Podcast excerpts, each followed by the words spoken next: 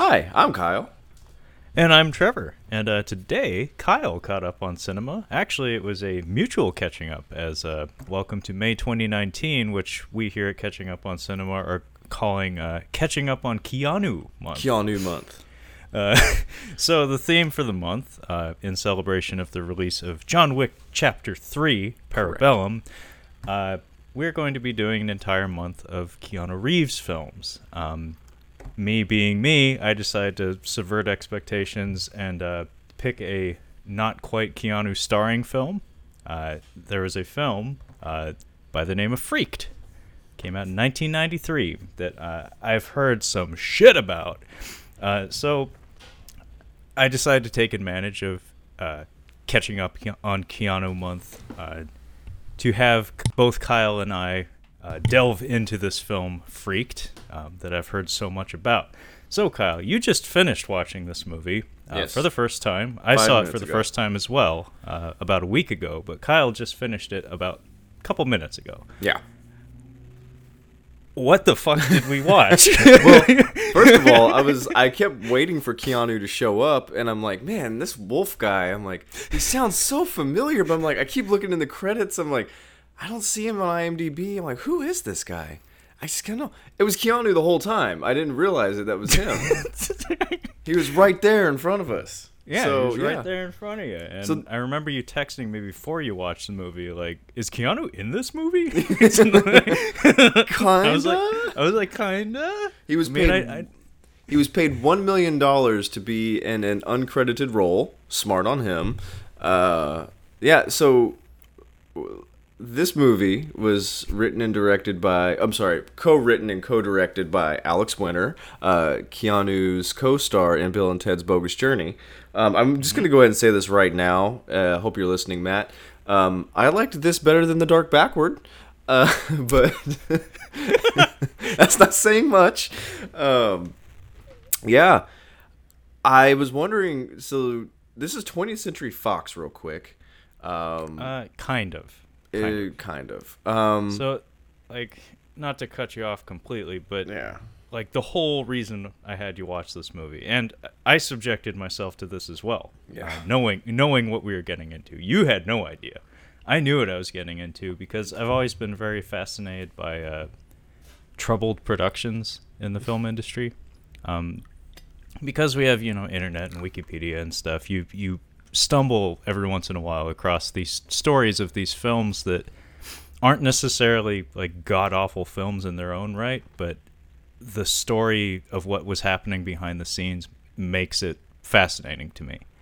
Um, and this was certainly that case. Um, so the reason why I say it's sort of a 20th Century Fox production is that this was um, I don't know if you remember the episode of Seinfeld where they're trying to pitch their pilot. They have like an entire season where they're trying to make a show within a show. Yeah. Uh, it's a show about nothing. Um, anyway, there's a situation in Seinfeld where the lead executive who was backing the project is released from the company, or I think he like leaves to go join Greenpeace or something because he's got the hots for Elaine. Um, that's what happened to this movie. Uh, the lead producer who is like leading the charge in terms of financing the film and like believing in it from a creative standpoint uh, was released from Fox. And uh, I think like all the way to the top, Rupert, Rupert Murdoch himself said, "Fuck that! like we're not giving them any more money." So like by the time we get into post production, it's like, nope, no special effects. Whatever you got in the camera, like in camera, that's what you got. So they got 13 million dollars, which is roughly 23 million dollars now, what we would consider 23 million dollars now. Which is a sizable amount of cash. They Yeah, cut them no, off? Yeah, they apparently they cut financing uh, by the time they got into post production, and then on top of that, it's apparently the way this film all came together was that Alex Winter and uh, I guess the lead director, because this was like there was a triumvirate of people who made this film. It was uh, Tom Stern was the lead, Alex Winter, and uh, this fellow, fellow by the name of Tim Burns, which makes me laugh because I have a friend by that name. um, it's the three of them like all wrote it and directed it, but they apparently had a TV show on MTV uh, that was called The Idiot Box that unbelievably I'm not familiar with. I'm guessing it was on the air like when I was too young to watch it. Uh, Matt might actually be aware of it. Um, but apparently, it had a very similar visual style and sense of humor to this film. Um, but the success of that that series was um, what led to the creation of this film. Was that they got a deal where it's like, okay, you can do another season of the show, or you can make a movie. And they were- they were all like, yeah, let's make a movie. And then we got freaked. Um, Uh, I was actually so- shocked by the cast in here. Yeah, it's a pretty stacked cast actually, uh, and amazingly enough, nobody really phones it in. Like from a performance standpoint, I wasn't really underwhelmed by anyone in this film. No. There's actually a lot to like here. It's just um, by the time you get to the end of it, it's like I can see why this made no money. Um, this this could never hope to find an audience. It's just so off the wall and and directionless in terms of storytelling. That's like, yeah, this is you're there for the visuals and the energy, and that's about it. Well, it felt like a Naked Gun movie or some kind of Liz, uh, Leslie Nielsen um, farce kind of movie. Um, a lot of a lot of the jokes were. Uh, yeah. Um, I really love that style of humor, um, the Zucker Brothers kind of stuff, where I'm just gonna leave this here. Like I'm just gonna deadpan this, and if if you're quick enough to catch it and you laugh at it, great. If not, we're already moving on. It doesn't matter. Well, I was I talking like the the cameos. Well, there's a, like fake cameo, like Bob Vila. Um, Yeah. I felt like a little Monty Python-ish in this, um, specifically um, the meaning of life. I don't know why. I just I felt I felt some of it in there. Um, Well, there, there's a lot of, there are a lot of like topical references of the day. This came out in Oh, yeah. um, it kind of reminded me of like this, the Saturday morning cartoons that I grew up with. Maybe not you so much, but Mm. like Ren and Stimpy or or Animaniacs especially. well, I think um, the creators of Ren and Stimpy hail like they they loved this movie when it came out. I'm sure. Like that, I wouldn't be surprised if maybe some of the people in their art department worked on this film. Uh, do you know who did work in this art department or the uh, makeup? The makeup I, department. I know a couple of names, but how about you tell me? Yeah, I was like, oh, Screaming Mad George did. Fuck is yes. here. Yeah, I was like, okay. I perked up. I'm like, okay, I'm not gonna like this movie probably, but I'm gonna like something in this movie. Yeah. And the brain, uh, the G-rated brain dead ending to this movie is what I did like. Um, the uh, the other person was Bill Corso. Bill Corso. I don't know him. I do know Screaming Mad George though. Who's Corso? Bill Corso, if you look up his stuff, uh, he has a much much bigger IMDb uh, list than Screaming Mad George. Um, Oh, yeah? If you just take, if you just Oh, look up, okay. He Yeah. came from the Stan Winston school. yeah, he's that's he's all you a- need to know. He's in a lot of stuff. He does. He's also still working to this Yeah. day. Um, Yeah. Justifiably so. Apparently, um, I only caught two of the names in the opening credits, which we, we absolutely need to talk about. But apparently, there were like three different makeup effects houses that worked on this film, and it, it shows. Like, Yeah. there's a lot of admirable makeup effects in this film. That's about all that's good about this film. I definitely was Uh, laughing. I there were some pretty funny jokes in the beginning. Um, once I we laughed actually, at some parts of this. I, I I really was- did. I was- sincerely. uh, the the opening song is bitching. I mean, it has a hardcore '90s opening. Henry Rollins, dude. Is it Henry Rollins? This is uh butthole. Uh, uh, Blind idiot god. I did not realize it was Henry Rollins. Um, yeah, I this You can get film like it, it's early '90s. It has that like anarchic, like not quite punk, but like we're we're touching punk a little bit kind of feel. Um, we are on. we are just on the cusp. Of, we're about to get ska. Where it's right there. Ska is right there. Yeah, absolutely. I was I was expecting a brass section to come in at some point. But yeah, apparently. Henry Rollins and I recognize Butthole Surfers because um, my brother had this uh, this album by the name of uh, Saturday Morning Cartoons that I, I listened to obsessively at one point in my life. Uh, it was just a bunch of like contemporary '90s bands uh, doing like Hanna Barbera uh, cartoon openers, like covers of them. Mm-hmm. And Butt- Butthole Surfers, I believe they did Underdog, and that was like one of my favorite songs on that album. It's fucking glorious. Anyway, uh, we should probably get to the opening of this film, and like one of the first comments I had in here in my notes was uh, kind of amazing stop motion opening credits. Yeah, the credits were bitching. Uh, this was like this reminded me of uh, the Peter Gabriel uh, music video, Sledgehammer. nah, not familiar. You haven't seen it. Uh, you might want to look that up when when we're done with this because it's it's a part of like I think I know what you're Music- talking about, though. Well it's it's that like uh, cornucopia like stop motion style where it's very cluttered, it's very noisy, but it's really amazing to look at. Um, also, a lot of the stop motion in this film, and unfortunately there isn't too much of it, but whenever it's on screen, it's top notch shit. Um, it reminded me a little bit of Pee Wee's Playhouse, uh, the California Raisins, and by extension, uh, the Michael Jackson Moonwalker film. I never watched I think that one. may have been. I think it may have been done by some of the same folks who did the California Raisin stuff. I but yeah, give- the opening credits of this film, um, damn good animation and. Uh, whatever I can't remember the lyrics of the song, but Oh, you don't know the lyrics of the song? Well, I was gonna say, what's the name of this movie? Because the lyrics of the song are freaked, freaked, freaked, freaked, freaked, freaked, as freaked, opposed freaked, to freaked. as opposed to Freaked, sex and violence, sex and violence, Yeah. sex and violence, Yeah, it was sex and violence. freaked. Yeah. Um, but yeah, I was very taken with this opening credit sequence, mostly because I'm really into stop motion stuff. And Why don't you uh, lay out the plot real quick? Just what what exactly is this movie about? Uh, so it's about, I guess you'd call him like a burnt out child actor, maybe. Sure, we'll go Um, with that. Yeah, he's he's basically a, an actor of note that is past his prime. Uh, the character's name is Ricky Coogan. Uh, he's played by Alex Winter. Uh, it's about him kind of selling himself out to a corporation and uh, acting as a, a sponsor for a new product of theirs, uh, a substance by the name of Zygrot 24.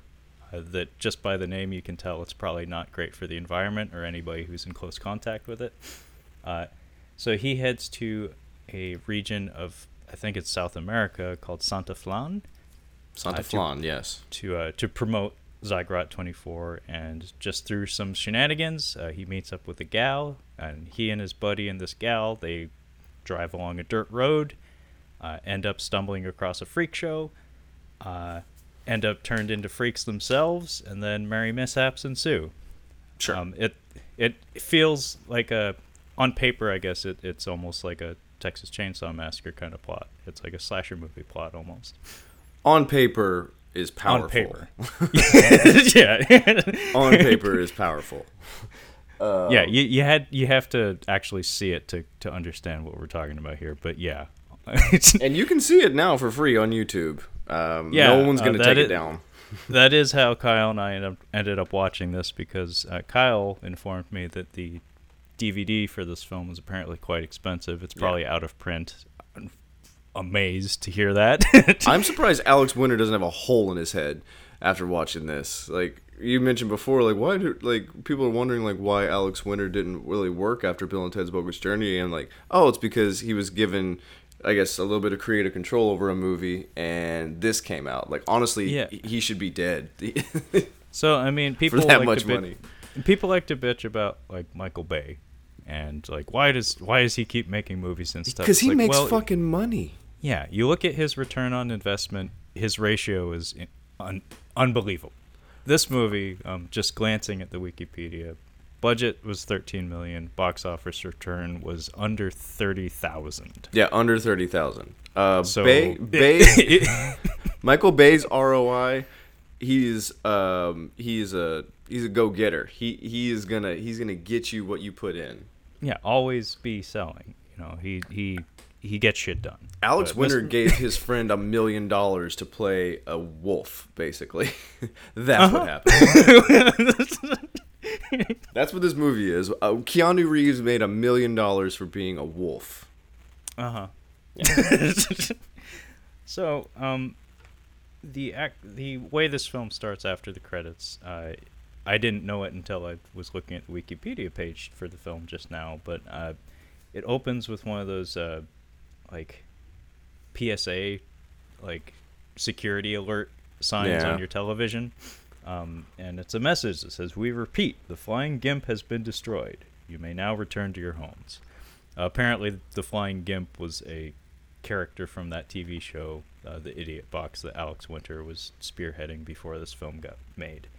Uh, it's just a goofy non sequitur that's like, okay, I guess this is the logic that we're going to be dealing with for this film. Yeah. Hold on to your butts. Uh, and then we get introduced to Brooke Shields. Super fine Brooke Shields. This is Oh, yeah, she- prime Brooke Shields. Prime Brooke Shields. She's not. She's not quite. What is it? Who's in the city? Is it Susan in the city? Oh, she had, was that her? I didn't realize that was her. I, I think it was. Well, they they make fun of her Blue Lagoon movie. They Uh, Yeah. Uh, appreciate that. But yeah, Uh, she's a talk show host of some sort, uh, and they have a live studio audience. Uh, she is interviewing somebody who is cast in the shadows, we, so we can't see them, but we can see their silhouette is horrifying. And she introduces us to this character of Ricky Coogan. Uh, this is where we're introduced to his like film career, I guess. She makes reference to some films by the name of Ghost Dude. Uh, apparently, that was like his big hit franchise or something. Um, and the whole premise of the interview is she's wanting to know like why is everybody horrified of you now despite having been a, a Hollywood star of some sort. Uh, so he starts to tell his story, and uh, we end up in a boardroom for a company uh, called EES, Everything Except Shoes. Uh, this made me think of uh, Rocko's Modern Life, actually, uh, the Conglom-O Corporation. Um, this was a really big theme in the early '90s. The anti-corporate sentiments. You know, Emperor, among- anti-establishment, uh, anti-corporate. Don't sell It's- out, bro. yeah, it, it's it was the style at the time where it's like we we just came out of the '80s where everything was you know ultra consumerist and yuptoids and stuff. It's, It didn't work. Amazon owns the world, so Well, it's you know it's a push and pull kind of thing. We're we're basically right back where we were in the '80s. yeah. Except Um, cocaine's not cool. Um, so So yeah, who plays the CEO, Kyle? Billy I'm sure Sa- you're excited. Billy Sadler, sadly, who never made it out of the 90s. Uh, if you are familiar with Bill and Ted's Bogus Journey or Die Hard 2, uh, William Sadler is the guy who talks like this. Uh, he's playing the, the suit, the, the chairman of the board, if you will. Um, there's I was legit laughing at some of the stuff in here. Uh, food dude, I got a funny. I, somebody says food dude at one point. I don't know why it was funny, but Food dude. so they're basically pitching um, Alex Winter on like we need you to be uh, what is it a uh, pro, uh, toxic chemical salesman. So I guess he's gonna they're gonna pay him not two million dollars but five million dollars plus expenses to go somewhere and I guess sell toxic or chemical waste. Um, the board uh, the board votes on it, which is Billy Billy Sadler um, pulling a string, and he's operating the. Are they dead or are they just drugged? I don't know if I they're think even real. I think they're just supposed to be elderly and brain dead, but Yeah. I, I got a kick out of that. I did that was too. Pretty funny. there was some creative They're- stuff in here.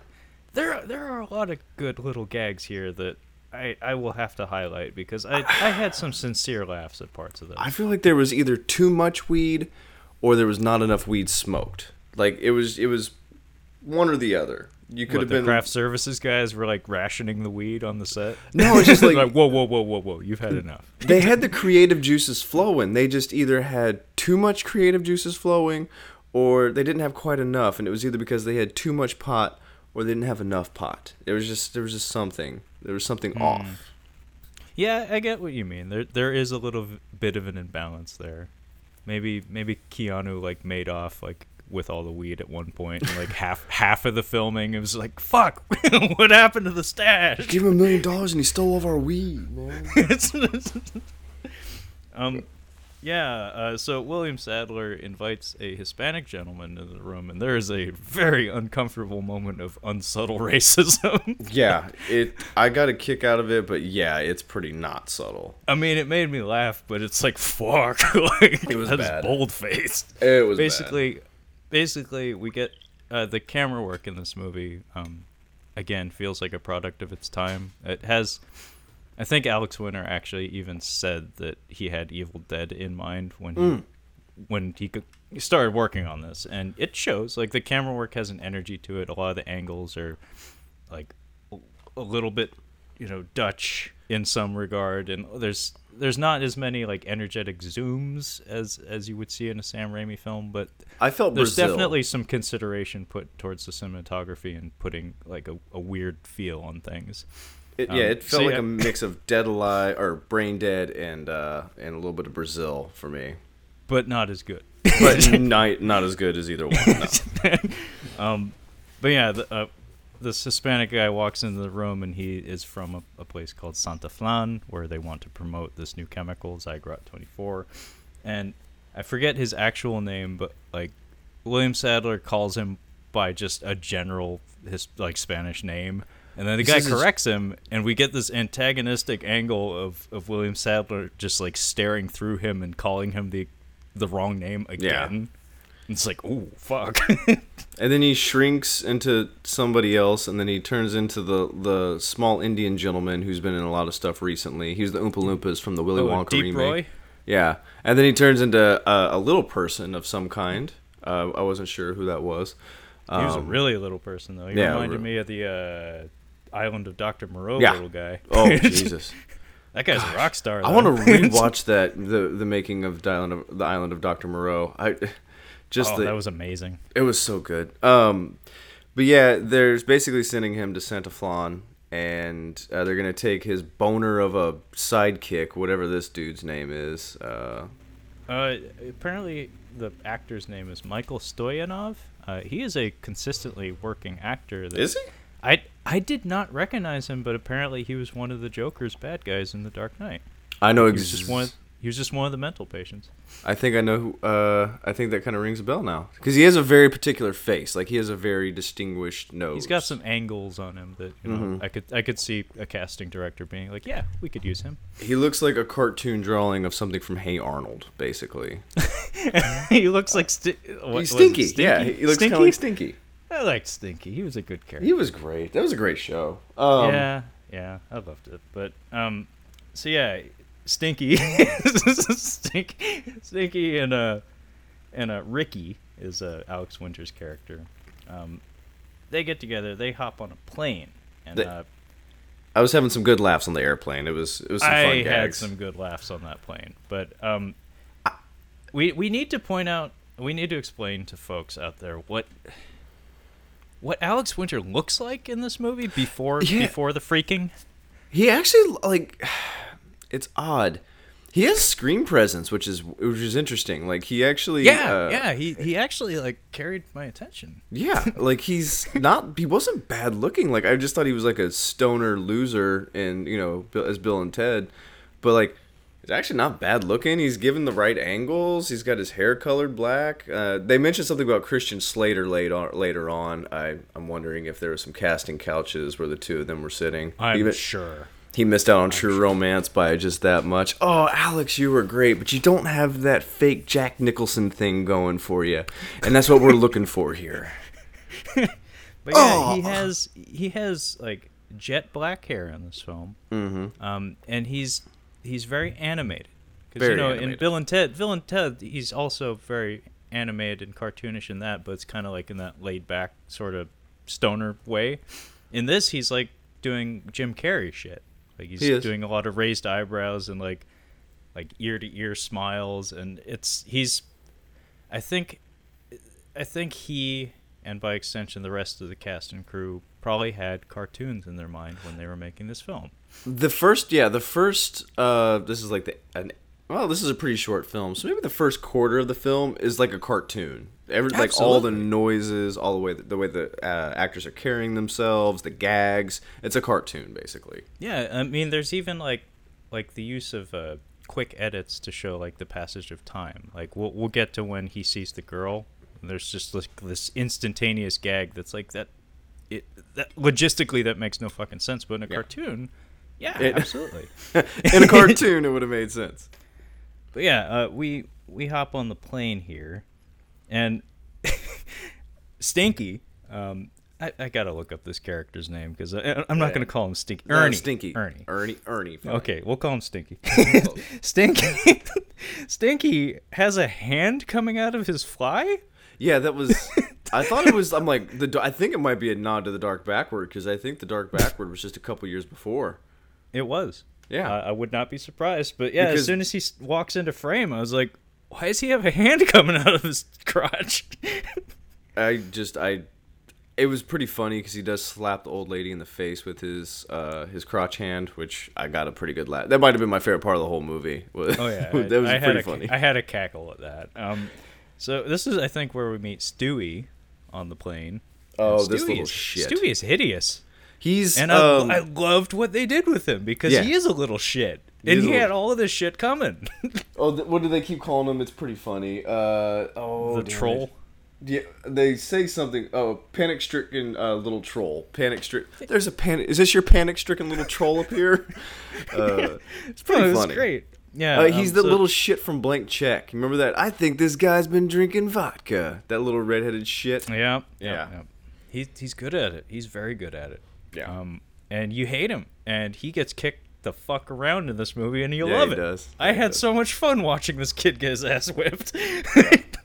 but yeah, he, uh, as you had said, is this your panic-stricken little troll? Uh, is a line that I believe comes from a flight attendant Yeah. who opens a luggage con- no opens like an overhead baggage container and uh yeah there's a there's a redheaded nerdy kid curled up in there and i guess he is a ricky coogan super fan Yeah. and he follows ricky wherever he goes uh, carries on it's a running gag throughout the entire movie this kid is obsessed with ricky and when he chases them into the into the bathroom That was the- really the- funny. and he gets his head caught in the door I was laughing at that pretty hard. oh there- man a little kid violence, if it's if it's done right, can really pay off. Uh, I don't remember a thing like I remember some of that Freddy Got Fingered movie. That god. Oh, you beat you beat me fucking to it, dude. when the kid hits his head on the car door. Yeah, and he was- starts screaming. and his teeth fall out or whatever. And, I was like- laughing so hard at that. it was so funny, but like, but Tom Green's expression is just kind of like, I didn't do anything. Like, what the fuck was that about? it's the kid's fault. I mean, we've all been there. I've been in the room when like kids have a like face plant, and you're just like, what the fuck? But that kid starts screaming like a little girl. Like that's what because he's in like he really fucked his shit up. Like yeah, Yeah. that's com- that is that is priceless comedic time. Oh yeah, and then at the end when he gets chopped up by the chopper or whatever, the helicopter blades. oh, I didn't get that far, man. Uh, apparently, there was like an edit that they had to do. It was very similar to. Have you ever seen the GI Joe animated movie? of course not. Oh my god, it's like one of the funniest edits, like post production edits. I mean, it's animated, so everything's post production. But, but um, there's this moment where uh, one of the one of the lead GI Joes, uh, Duke, uh, he gets shot, and it's this is after the Transformers animated movie, so like Hasbro is very cognizant of what happens when you kill Optimus Prime. The kids freak the fuck out. Yeah. And so what happened with Duke though, because he's a human and not a you know a truck person, um, they had to slip in like an ADR basically of he has gone into a coma. it's like he's like bleeding and on the ground and not moving. It's really obvious he was supposed to die. But then they like got gun shy about it and were like, let's reel that back. Like we we can't have kids freaking out in the theater again. The parents are gonna kill us. But yeah, I guess in Freddy Got Fingered, they had to do something like that because as much as Tom Green was allowed to get away with in that film, apparently the kid getting chopped up by the helicopter blades was too much. That was too much. So what happened is like they, they still had the blood gag if you hear the sound and the blood flies onto the crowd and the kid's dad and stuff, but they they ADR a line of the kid saying I'm okay, I'm okay. Oh, okay. It's like, oh yeah, that, I'm sure you're okay. yeah, violence towards children in movies is a lot of fun. Yeah, so Stewie gets kicked around all throughout this movie, and I, I there's like a there's a couple of really good sight gags here where um I think a flight attendant walks by with one of those carts and just plows the fuck into Stewie, and he goes flying out like the cabin door, and they do this thing where they the the flight attendant no sells the vacuum effect. So like Stewie goes out the window and she just like casually closes the door, and you know there's no vacuum or anything. But right after this, like if you if you're paying attention, and this is very much a Zucker Brothers kind of gag. Um, a flight attendant is like putting away a, a cartoon bundle of dynamite into one of the overhead Yeah, storage compartments. I caught that. It was cute. Um, Yeah, th- this Stewie, is- Stewie survives, by the way. This is what made me think of the Naked Gun. Like that's such a that's a Naked Gun or Leslie Nielsen farce movie gag. Where like, oh, they fell out the the plane door. Oh, let me get that shot for you. Yeah. Yeah. Um, but yeah, so they. Li- I was gonna say they land in Santa Flan. Yeah, and then there's a plane explosion. Yeah. And it's pretty. Fu- it's it's a cute little gag that they they actually do this more than once in the movie, and I kind of like this. Uh, so we see a plane landing, and as soon as it touched down, it explodes. But as it's landing, Alex Winter is narrating the scene and being like, "Oh, great, we arrived in Santa Flan ahead of schedule or whatever," and so. Through the magic of editing, your brain tells you, "Oh, that's the plane that they're arriving on," and then it explodes, and then it immediately cuts to Stinky and and Ricky like just staring off into the middle distance. And he's like, "God, I'm glad that wasn't our plane." it's Yeah. like that's pretty funny. Yeah, that was You had to have been there. Uh, yeah, and then they see um, there's some kind. They're protesting his arrival, and there's a Yeah. bunch of people out there with signs. And uh, Alex Winter catches uh, the eye of uh, Major Babe, uh, Megan Ward, uh, PCU, um, one of my favorite movies, Encino Man. Uh, Hey. um, yeah, she's uh, super cute. She's just adorable. She's just uh, Yeah. she's just super pretty. Um, she's over there protesting. That was a it must have been a big thing in the '90s, uh, feminist protesting, because that was the whole thing in PCU. And uh, what PCU was after this had to have been. I think so. Um, but yeah, they're they're protesting. So he's like, I'm gonna hit on her. So he very cartoonishly uh, This wraps. is what I was talking about. Is yeah. he sees her? He does a Dreamweaver moment, basically. Yeah. Um, She's a babe. Swing. Oh, yo, yo, Oi, yo, oi, oi. yo. we got it in. All We got it. Quotas quotas been reached for Quota's the been day. reached. 20, Um, 2019's Jurassic Park. Sorry. uh, so, yeah, he sees her, and instantly, like in one cut, uh, he comes back to the protest line, and he's in like a full body cast, like he looks like a mummy. And the idea here is that he'll earn her like sympathy points by being Yeah. a victim, and then agreeing, just nodding and smiling at everything she has to say about you know her environmentalist angle and whatnot. Uh, and she does fall for it. it's kind of amazing that it was that easy. Uh, so Stinky, Ricky, and Julie, I believe is the character's name. Yeah. Uh, they all hop in a car together, and they're driving on a dirt road. And within like two minutes, uh, he he loses control of his his ploy of his gambit to uh, win her over as a victim of sorts uh, because of the aforementioned Christian Slater reference. Yeah. Um, they're talking about movies. Actually, I think Stinky is the one who instigates the, the conversation because I guess he's trying to like fuck his friend over, which is Yeah. kind of mean. But basically, um, he mentions she mentions that she doesn't care much for Ricky Coogan as an actor, and Ricky, of course, has an ego, and he takes offense to this. And Christian Slater comes up in comparison to him, and that sets him off, and Yeah. he tears off all his bandages, and outs himself as the one and only Ricky Coogan. Um, I believe it's very shortly after this uh, that we come across a couple of signs on the road. Like Stinky's driving, and we keep cutting back to like signs that he's passing. And like the first one says human worm, and then there's dog boy and like frog man. So it's like ah, this We're movie's headed- called Freaked. I guess we're getting to the Freak show. Yeah. Um, by the way, there's a pretty cool matte painting in here. Um, it's just like a, a pulled out shot of them driving on the road, and then the entire background's just a you know a painting that is. Or it made me think of like Cool World almost, Mm. except Cool World was a lot more surreal, like crazy horse shit. I appreciate where they spent the money here. Like I, I can see where the money went in a few places. Like this, when we get to the actual um, freak show, the freak place, I'm like, okay, there's where some of your money went. I get it. These oh yeah, giant, the production design. yeah, um, these giant. Well, we'll we'll get to who the giant head, the giant head is made of, uh, here. Um, yeah, so they get to this freak show place, and Alex Winter immediately is like, "This place sucks." He's like, "This place is dead," uh, just immediately. And uh, Megan Ward super excited about it. Um, uh, nothing but trouble, of course, came into mind. Um, Absolutely. because I, I was especially ready for it. Now I'm like, okay, this is gonna take a dark turn. This is gonna be a little, a little weirder. Well, it doesn't take as dark of a turn as I thought it was going to. Some of the other movies that we've done on the show uh, are actually what made me think this would be a good idea for you and I to cover. Is that I wasn't expecting this to be good, but a lot of the, like one of the themes that comes up in a lot of the movies we've explored is one mismanaged resources, and two uh, movies that have a lot of attention to detail put into like production design.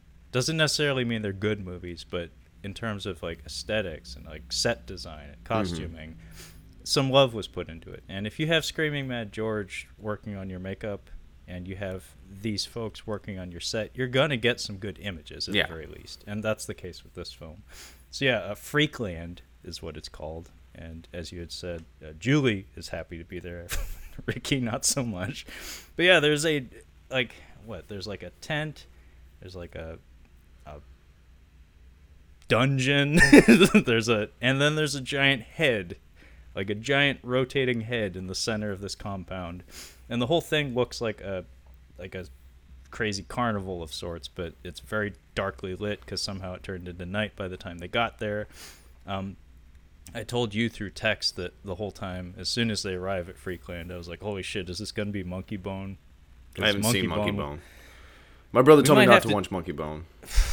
I might make you watch Monkey Bone oh, because it's not good, but you know, That that's Brendan Fraser. Okay, th- if we want to do that, I can do a Brendan Fraser month. We could definitely find some No, Fraser it- nuggets. I would I wouldn't mind actually watching that Looney Tunes movie that he did like at the very end of his career. He's in. I think it's of Gods and Men. I think is what it's Oh, called. Gods and Monsters. Gods and Monsters. Yes, I wanted to watch that. I think that's one of his dramatic roles, uh, and I think it's supposed to be kind of based on a true story uh, about. yeah, my my parents told me I'd probably like that. Uh, we'll get we'll get to Brendan. We've more mummy movies. I mean, I could definitely do that. I mean, we did like two hours, two and a half hours on the Mummy. I think we can get through some more. But yeah, Oh. uh, I'm, I might subject you to Monkey Bone at some point. Just keep that in mind. Uh, so Randy Quaid, yes, my favorite off the wagon uh, character. One of my favorite off the wagon character actors, Randall Quaid. he shows up. Uh, he he's got like a whole bottle of Instatan dumped just on his face. Uh, he's got some like knife edge mutton chops. Uh, he's got long red hair, and he looks like it's like a Uncle Sam outfit almost. Uh, but he's he is our like ringmaster essentially. If, if this was a circus, he'd be the ringmaster. I was watching this and I was thinking, uh, like he's funny as cousin Eddie. I mean, of all in He all is. the vacation movies, he's very memorable, and uh, I liked him in Independence Day. He's he does a pretty good job in uh, Brokeback Mountain, uh, and like looking at that character he played in there, uh, he's like the trail boss. He's like the curly for those two guys. Um, and this, like, he could have played like a really creepy, like legit serial killer type. I think that He, he, did could- a he did a decent Frankenstein's monster. did he? I'm thinking more like Zodiac esque. Like I think he could have really Buffalo Billed out. Like he could have done something like that. Apparently, he's. I mean, personal life aside, apparently as an actor, no, he, he's done some shit that I, I don't remember the details of, but he's in hot water these days. I think he's a Um, little bit of a boozer. Uh, apparently, though, he's got a lot more range as an actor than he gets credit for. I think Mm-hmm. my mom actually went to like a, a stage production or something he did. Really? And apparently he was riotous. Like he was great, and he was all over the place doing all sorts of different. He was pushing all sorts of emotional buttons in it. I go Randy Quaid over Dennis Quaid nine times out of ten. I mean, Dennis is just baseball dad. He just sucks, man. It No, just I, no, I mean really, he's just like default baseball dad. He's if You handsome. need, if you need regular American dad, like just cast him, and you'll be you'll be satisfied with his performance. You won't be blown away, but you'll be happy with it. yeah, you're not gonna Like- be blown away. I think like fr- frequency might be like the best. Where he's example talking like he's from Boston the whole time. He's trying. I'm a to Boston fire department guy. Uh, yeah. He's just trying, and he's he's a dad in that. Um, Enemy Mine though, I got to give him that. He was pretty cool in that. And Which one? Dragonheart, I Dragonheart holds a special place in my heart because I'm I was born in '87, so of course Dragonheart's special to me. Riding solo on that one. um, but yeah, there's a funny gag here where uh, Randy Quaid comes out. He greets them. He's a little creepy, um, and Julie is trying to be the the activist, like the uh, the more enlightened member of the group. Yes. So she she's saying like, oh, you know, people need to learn to appreciate freaks because you know, like they're not actually freaks; they're people just like you and me. And she's they they know what they're doing here. When they wrote this scene, they knew what they're doing. And Yeah. uh, what if I remember right? She like holds out her arm at one point, and this fake butterfly just like flutters onto her finger, and and there's like Disney esque like Bambi music or something Yeah. playing to like kind of hammer home her point. But then she's startled and she like covers her mouth and she accidentally puts the butterfly in her mouth. Yeah. And it's like it's just a cute little like continuity gag where it's like, oh yeah, she did still have that butterfly on her hand. Um, and I do like what they're setting up here though, where she's talking about how you know freaks are people too, and then Quaid's like, what the fuck are you talking yeah, he's about? just like, "What the fuck are you talking about?" And then a couple of great. scenes later, um, you know, she starts to have to. She has the mirror held up to herself, and it's a little. mm, It doesn't quite work out for a little bit there.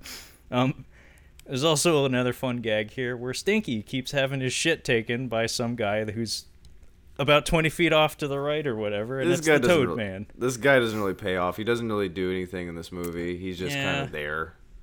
He's just kind of there. He's like the muscle for for Randy Quaid. Uh, Elijah G. Skuggs, I think is his name. Um, but yeah, th- there's just this gag where Stinky keeps like pulling out candy bars and stuff, and before he can put them in his mouth, they keep getting snatched away because the Toad Man keeps grabbing them with his tongue. Yeah. And he's got he's got that like Deebo way about him where it's like, what candy bar? what got chain? I got about two hundred dollars. Yeah. Yeah, what two hundred dollars? what bike? That's my bike, punk. it's pretty great. Uh, Um, yeah. And then was this an early early CGI shot? Oh, yeah, it was. Yeah, I was gonna mention that. Yeah, Uh, when the Toad Man eats the rabbit. It's amazing. Yeah, I was like, was- that was pretty fucking good. yeah, I was shocked. I'm like, that just happened. I kind of just made like a little like a mental note. I'm like, remember to bring up the toad part where he yeah he eats the bunny. It's pretty good. Um, yeah, they they lead them into impending doom. Uh, immediately they take him into this barn. He's like, "Oh, the attraction's not going on until tomorrow night, but I might be able to rustle up something special for you tonight." AKA, I'm gonna make a lampshade out of you. Um, takes him into the other room, and immediately they're strapped down to gurneys. It's Just- it's actually they do that same gag they did with the airplane landing. And again, I appreciate it where we we follow them into some darkened room. We hear sinister laughter from Randy Quaid, and then it cuts to him and he's reading a newspaper and he comments about uh, like, "Oh, the the family circus always cuts me up." And then we cut to the opposite angle and they're all strapped to tables. It's like, "Oh, like you're relieved, you're relieved for like a second. It's like, "Oh, he was laughing in a sinister fashion Yeah. at the fucking family circus of all things. and then you cut to the opposite angle though, and it's like, oh, they are in trouble. Never mind. So yeah, they have a he he explains to them he's like, "Yeah, I I showcase freaks here, but I also make freaks." And he reveals his really awesome uh, freak machine. Oh, Uh, it's amazing. It's pretty good. it's Uh, it looks like pretty- the the dip machine from Roger Rabbit. it looks be- it's it's legit. Like it's a, they they spent some time on it, and it's got all kinds of uh, gizmos and gadgets. And uh, Alex Winter's character figures out like, hey, this is all the stuff. Like I know EES. This is all EES stuff, and this isn't your stuff. Um, And uh, it kind of reminded me of uh, Turbo Kid, where it has all this like all these with like uh, he's got a laptop uh, hooked up to it. And he's he's just going through file. Okay, let's uh, let's merge these two. Like it, it's kind of funny. The the laptop. Yeah, the the computer screen of his machine is pretty cute. Where it's, Yeah. it, I'm sure there's a lot of Easter eggs in there. Um, I'm sure whenever you have like really cluttered like uh, Terry Gilliam esque production design like this, I'm sure that the people who design these things like doing that, like slipping in like little sight gags and Easter eggs. Because like I've always joked that um, cheap Japanese sci-fi movies of a certain era, the production design was crafted via hot glue gun. Because it basically just looks like someone went to a, a junkyard and hot glued a bunch of shit together. in an artful manner. Yeah. Um, and in cases like this, I know like um, Team America. Apparently, if you if you really pay attention, they slip in a lot of everyday objects uh, as like an indication of the scale of the miniatures that they were working with. Because say what you will about that movie, some of the miniatures in that are actually quite good. The movie was uh, awesome when it came out. Uh, my I don't think my brother and I have ever laughed so hard at the dicks, pussies, and assholes bit. It's just it's just great. If, you haven't watched it, it probably doesn't hold up, but it's it was funny. I. I think I think it's enjoyable at the very least. Some of the references might go right Yeah, over right people's over head, but you know, I enjoy it. Uh, but yeah, uh, he gets right fucking to it. yeah. Uh, so immediately. yeah, using this uh, Zygrot 24 chemical, the very chemical that uh, Ricky Coogan was supposed to be promoting, uh, he just goes right fucking to it and puts chemicals on both Julie and Stinky, and they turn into stop motion fucking madness Yeah. this was this was amazing. like I was I was thrilled to see this. Um so they turned into just like a, a literal like clay ball of shit. Yeah. And we get some like references to other great stop motion works. Like at one point Clash so- of the Titans. uh no actually. Um it's uh the Golden Voyage of Sinbad, I think. Uh, it's Is one of the the Sin- it's from? one of it's one of the Sinbad movies. It's uh Ray Harryhausen. It's the Cyclops. Are you sure there wasn't one from Clash of the Titans in there? Because they do. There's two different creatures, and then Gumby, of course. Ah, um, there may have been one from Clash of the Titans. It happened pretty quick. Yeah, I wouldn't be surprised if they had like a crack, the Kraken in there from Clash of the Titans. Hmm. I don't think they had Medusa, but Oh. anyway, it's a reference to Ray Harryhausen, who is a titan of the industry when it comes to stop motion. Stop motion. Yeah. Uh, and again, the the style of stop motion and styles matter uh, big time in stop motion animation. It really did remind me of that fucking Michael Jackson Moonwalker movie where he's not- dancing with his his rabbit self. You, have you seen Moonwalker? No, see, I watched uh, Leaving Nether- Neverland, um, Oh. parts one and two. So, Oh, I we, we don't not, we don't talk about him anymore. I'm not doing anything Michael Jackson related anymore. Sorry. Okay, we don't we don't talk about Michael Jackson. Anymore. Yeah, he's uh, he's off the radar now. Okay. Uh, so Julie and uh, Stinky merge into one, so they become like conjoined twins Yeah, right down the conjoined middle. twins. Yeah. Uh, and then next up is Ricky, Alex Winter, and uh, I think he passes out like mid transformation, or do we get this all on so screen? we we um at this point I was like, okay, I know what's happening next. I kind of I was ta- uh, taking notes here. Um, my note here was pretty sure Randy Quaid was paid in booze. Uh, this this scene here, um, he he tells him he's like, I got something really something special for you. We don't actually get the reveal of him until the next day, I believe. That's what I thought. Yeah. Um, yeah, so he does something to him and he passes out, and uh, it's the it looks like the next day. Um, Randy Quaid's on the phone with the Laughing Man, which I kind of thought was funny. He's talking to a guy on the phone, and he's like Laughing Man, and the guy's just communicating in laughs, uh, sinister laughs or hysterical laughs. He's like, "Listen, I've got I've got this freak halfway made, and he's gonna be amazing." But I'm gonna need a little bit something extra to finish him off, um, which will eventually be the climax of the movie. But for now, uh, I think he uh, we get the Alex Winter reveal. Uh, yeah. Uh, it's very Bride of Frankenstein esque, where like the table comes up and he goes ah, and then his forehead squirts. Ugh. It's, it's it's disgusting. it's really Uh, gross. so- So if you haven't seen what Alex Winter's makeup looks like in this film, uh, you're kind of missing out. Cause he looked. He. Uh, it took me a minute to figure out what he looked like. He mentions later that he would uh, be cast in Gremlins three or something, but uh, absolutely. he looks like half of um, uh, Bill Paxton's character in Weird Science. Do you remember when he, she turns him into that that gross thing at the end? This is the second time you we this weird science movie has been brought up. I've never actually seen it. oh wow. I know what that looks like because I exist in the 21st century and have access to the internet. Um, but no, I've seen the. Funny enough, I've seen the Weird Science TV show on Yeah, like who- yeah, TNT so or I. TBS or whatever. I'll never Uh, get any with a head this big. Yeah, I remember. I mean, that. as a very young teenager, that was a very important TV show for me for Um, various reasons. Great no, Bill I've never seen- Paxton and um, some not much Robert Downey Jr., but some pretty funny Robert Downey Jr. in there. Very little though. Yeah. Um, but besides some of the racial stuff in there, it's it holds up. It's still a fun movie. It was the '80s, you know. Yeah, you know, it was a little different. It's Um, actually for the '80s. It's pretty mild. Okay. I, I mean, I, I would fairly like to see it because, uh, you know, screwball comedy from the 80s with makeup effects and Robert Downey Jr. and Bill Paxton. Fuck yes. well, I mean, we could always do a Paxton month. I've wanted to see Frailty. I never, I never actually watched that movie. Uh, Near Dark. Um, it let me down big time. I was really wanting it to be great, but I've been wanting to do an Eric Red uh, series for the show at some point. I have no idea who that is.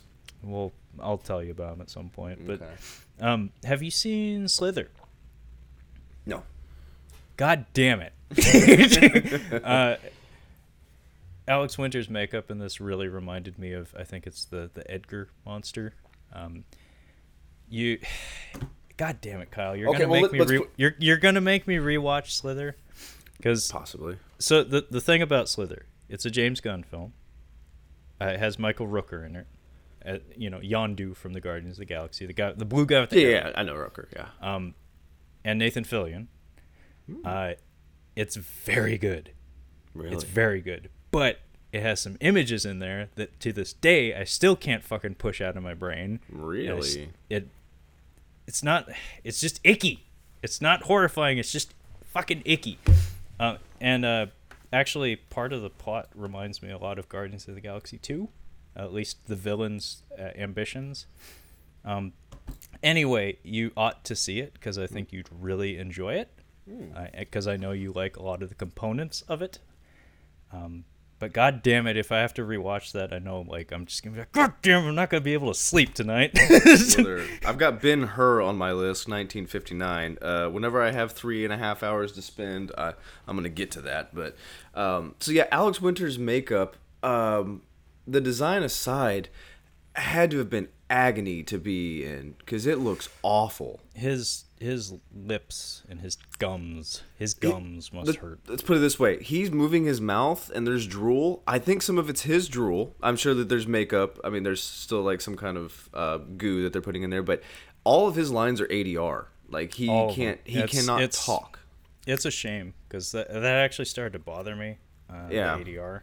Oh, I It's unfortunate because it, it looks good, but yeah, you can tell he can't get a word out. I can deal with ADR as long as it's. Un- I I can understand why it's there. Like Weekend at Bernie's, most of that movie's ADR, and I don't know why. It just doesn't make any sense. It didn't need to It's be. usually a sign of incompetent filmmaking. well, if you've seen that movie, you'd understand. Um, well, if Um, you've ever seen a fucking Steven Seagal movie post post, post 1990s, Wait, um, I, was gonna say America, Steven Seagal, or wherever no, the fuck Eastern. European Steven Seagal. Um, wherever they yeah, smoke still. Uh, Pretty much Seagal. any of his movies where they start filming him from the back. You can't start with my front. It'll scare the shit out of you. no, it's because we can't match the mouth movements with the very likely not native English speaker who's dubbing him. No, no, no. It's not fat. I've got five pillows under my under my shirt. so yeah, he uh, his his design looks it's pretty bad. He's uh, he kind of he says he looks like the Hunchback of Notre Dame. He calls himself Quasimodo at one point. Well, he's an actor. I'm, I'm sure in his mind, like he was maybe channeling some of those those old performances because Hunchback of Notre Dame is you know has a very storied history in film. Do you think he made it out of the fire? No, Too soon. I'm sorry. too too Um, soon, too soon, Kyle. Sorry. Um, so yeah, he. Uh, there's another little funny gag here. Randy Quaid's explaining to him like, "You're gonna be my next attraction or whatever," and uh, he takes him to. He's like, "Here's your quarters," and he he takes him over to what looks like an outhouse, and he throws him in there, and it's it's like uh, Snoopy's doghouse. Yeah, it's it's it's a mansion barn. and he's like, excellent use of space. He's like, yeah. And this is where the Naked Gun again, the Bob Yeah. Vila. It's a fake Bob Vila j- go- joke. He's like, oh, I showed him how to do it, whatever. And uh, he shuts him in there, and he has a funny line of like, I really got to turn this into a shitter or something like that. I got to put an outhouse in here. Yeah. Um, I actually liked when uh, he strikes Bob Vila in the head with Yeah. a hammer. That made me laugh. That was it's good. slapstick, you know, it's fun.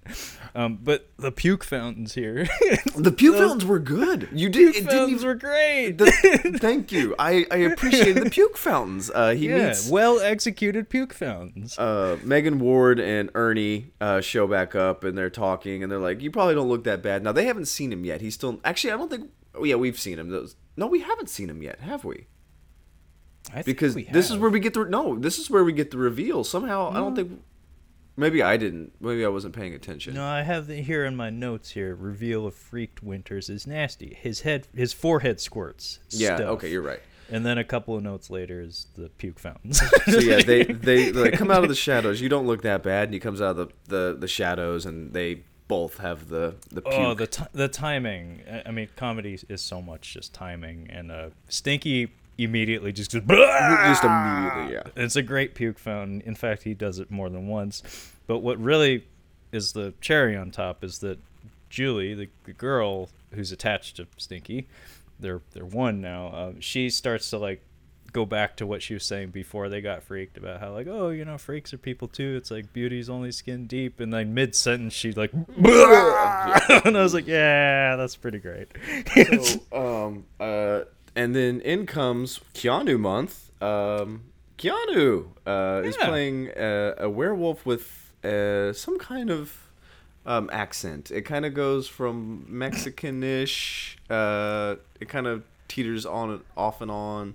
Um, he Yeah, says that I mean, he's the he- he's the leader of the freaks, basically. Um, and we get we get to meet the rest of our freaks actually. Yeah, Keanu is playing Ortiz, the dog boy. Yeah. Ortiz, the dog boy.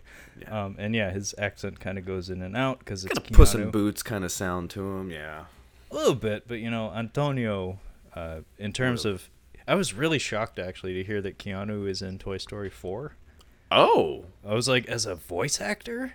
no, I would. Yeah, I think about he's he could, if he wants to do a funny voice, I think he could do it.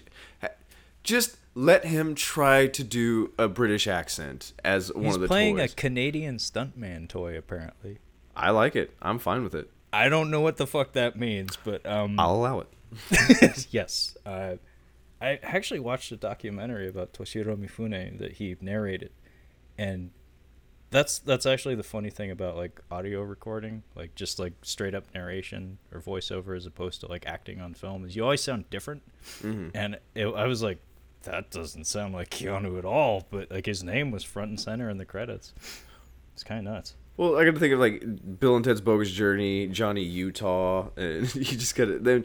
But he's also been like a, a cultural icon for his voice. Like he's just been made fun of. He's one of the bags of uh, impressions that comedians have is the Keanu, you know. And yeah, it's just I him mean, from Point, Bill and Ted. Point Ted. Break is probably the go-to, but I mean, Trevor think didn't take- like Point Break, by the way. You you chastise him. comment section. Let him right now. Fucking have it. But like, I think Dracula, Bram, Bram Stoker's. Dracula. That like I think it takes a special talent to imitate that though, because there's No, so no, no. many layers you can't to do it. it. You can't. can't I do it. don't think it can be done. If if there's a comedian out there who can do Keanu Reeves doing an English accent, I would love to hear it. Take It's take your shot. Impossible. Um, I time know what you mean. Uh, yeah, it can't be done. Yeah, so um, we're introduced to the rest of the freaks um, by uh, Hollywood Squares, which I don't know if you watched Hollywood Squares when you were younger. We, my brother and I watched the hell out of it. Oh, uh, I I was always familiar with it, but I don't think I ever really watched it. No. Bruce Vilanch was a big one on there. Whoopi, Whoopi was crushing it on Hollywood Squares. She was the best. Uh, yeah, we used to watch Hollywood Squares. But yeah, we meet. Uh, I didn't write them all down, but I wrote down a couple noteworthy ones. Um, the guy, the the worm. There's a dude that's been turned into a giant worm, who is little monsters terrifying. Uh, I thought he was creepy as hell. Yeah, Um, yeah, uh, absolutely. Um, Bobcat Goldthwait was in here, and he was doing the little sock puppet. That was creepy. Um, it was really great. Uh, yeah, he was he was very good. uh, the, he's just a, it's just a, it's literally just a sock uh, puppet as a It's a sock. It's a sock puppet with like googly eyes, um, coming out of a human body, So Uh. it's so I'm guessing it was a guy with like a think Goro from Mortal Kombat, like an extended torso. Yeah, an extended torso. Um, the guy who plays the short, the short, fat, bald uh, pirate from the Pirates of the Caribbean. Uh, he's he's uh, partnered with the tall, skinny guy who I don't know what their names were. Um, he his plays the fart guy. the character's name, uh, the actor's name is Lee Arenberg. Uh, he was on Seinfeld. That's where I knew him from first. But yeah, he was in most of the Pirates movies. I don't know about all of them because I didn't watch all of them. I think Uh, they're all. I think they're. he all was of them. he was the guy that called Jerry a phony. Yeah. Um, he was like angry, like angrier George Costanza. But um, he in terms of visual gags, I'm sorry, but he made me laugh. Yeah, he's Um, funny. he's in the background of a lot of shots, and he's just I think the the his freak show name is the Eternal Flame or something, Mm-hmm. and it's just it's just a guy with like an old timey like 1940s style football helmet with just a jet of flame continually coming out of his ass. Yeah. Like, and it's so amazing because like in crowd scenes, like we we see him in the background and there's like a sound effect that plays for the flame and the uh, the fart noise and nobody pays him any mind. He's just there. And I don't know why, but that's just so funny to me. Uh, we have Toad, which I didn't understand. It didn't make no sense to me. Um, Nosy, which is a giant nose. Um, he has he has one great moment in this movie and it comes does. towards the end. suck my dick. Yeah, it's really good. that was it's pretty so fucking funny. great.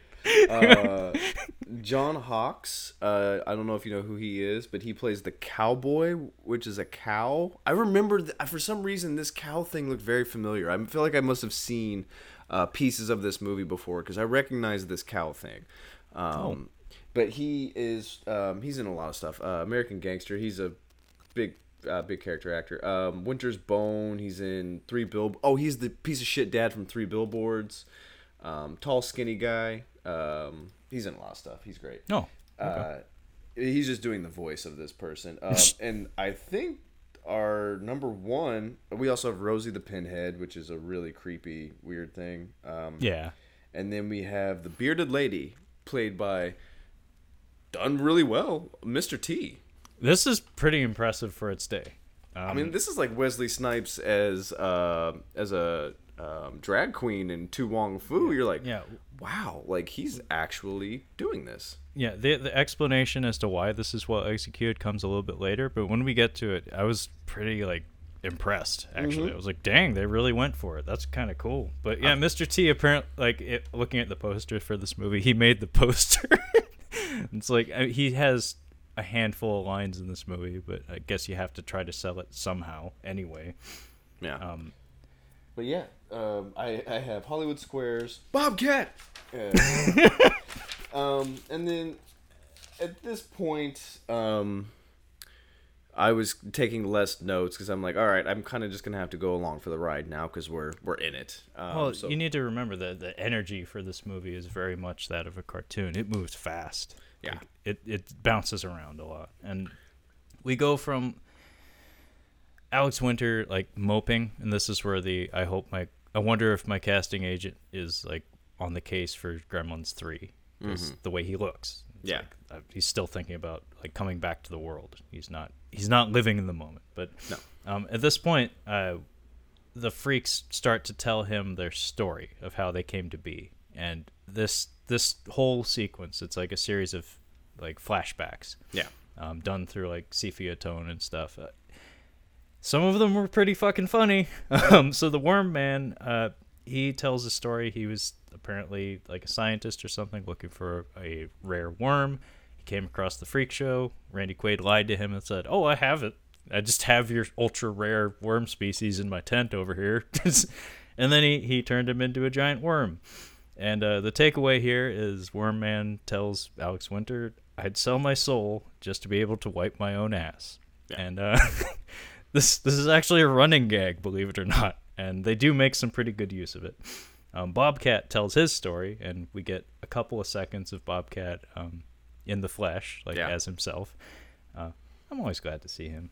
I, I wonder what he's got next in terms of like films, because uh, that World's Greatest Dad was pretty good, and I heard that Bigfoot movie his was also pretty good too. I watched I watched the Bigfoot movie Willow Creek. It's okay. Um, it's I was expecting a little bit more. Uh, it's very bottom heavy. Like it's really near the end where it gets okay. Uh, Like bone bone tomahawk style. no, it's more like Blair Witch Project. Not Blair. It, more like Blair Witch Project, where it doesn't really have that. Um, it doesn't build really well. Uh, Blair Witch Project does build really well, and I think that's one of the best independent horror movies, uh, especially at the time. Um, and it still holds up. But yeah, Willow Creek was okay. Um, I like the idea. It was a really good idea. I think it just could have been a little bit scarier. Um, Gotcha. It, it ends pretty decent though. Um, but yeah, I am curious as what he might come out with next. I need to look more into his filmography because he's an interesting fellow. He is. Um, his retelling of his tale though also made me chuckle. Uh, so we get like a flashback, and it's again in like a sepia tone, and it's him meeting with Randy Quaid in front of the tent, and he's like, "I was just a tourist looking for some fun," and then Elijah turned me into a sock. And then everybody's just staring at him, like, "Is there more to the story?" And he's like, "I'm sorry, I'm, I'm just not good with stories." It's like oh, it reminded like it reminded me of Batman the animated series. I don't remember if you recall this episode, but it's called I think Almost Got Him. Uh, it's widely regarded as maybe the best episode of that show. It's just all the the rogues gallery, like uh, sitting around a poker table, and they're all making bets and telling stories of when they almost killed the Batman, and uh, Killer Croc, his contribution. Everybody else gets like a fully animated flashback of them fighting Batman and stuff. The Killer Croc, when it's time to tell his story, he's just like, "I threw a rock at him," and everybody's like, "Is that it?" Yeah, I'm not much he's like, stories. and he's like, "It was a big rock." but then Mr. T tells his story of how he became the bearded lady. And if I remember right, it's just Mr. T, as you would expect Mr. T to look. He pulls up in a truck. And he starts the story by saying, like, I was uncomfortable in my own skin, like riding riding around like on the, the highways and stuff as a truck driver. And then he meets Randy Quaid and he tells him, "You know, you'd be better off without a dick." and then they then they embrace. And then Mr. T says, "Now I'm a woman. Now I like now I like me." And it's like, "Whoa." it's like Way, that a little bit ahead of its time, I'd feel, but uh, probably wouldn't be met with the same. It might be met Yeah, with a little bit of criticism so, nowadays. So but- yeah, you you have this this guy whose genders are kind of flipped up now, but he's like this is actually what he was looking for in the first place and, and he's very happy with himself finally because i guess he wasn't before but now i'm a woman now i like me but that i mean as as progressive as that is that line right before though you know you'd be better off without a dick Yeah. Like- little, little on the nose there, Alex. Winter. yeah it, it, it's a little lewd but it's still pretty fucking funny Can, and then we, there is oh, a. I just want to say there's a great gag here because uh, the way all these stories have been playing out is we keep like turning the camera a little bit, just like panning over a little bit to each of the people sitting like just to the left of the next person, and then we cut to a flashback of Randy Quaid going to a hardware store, and he.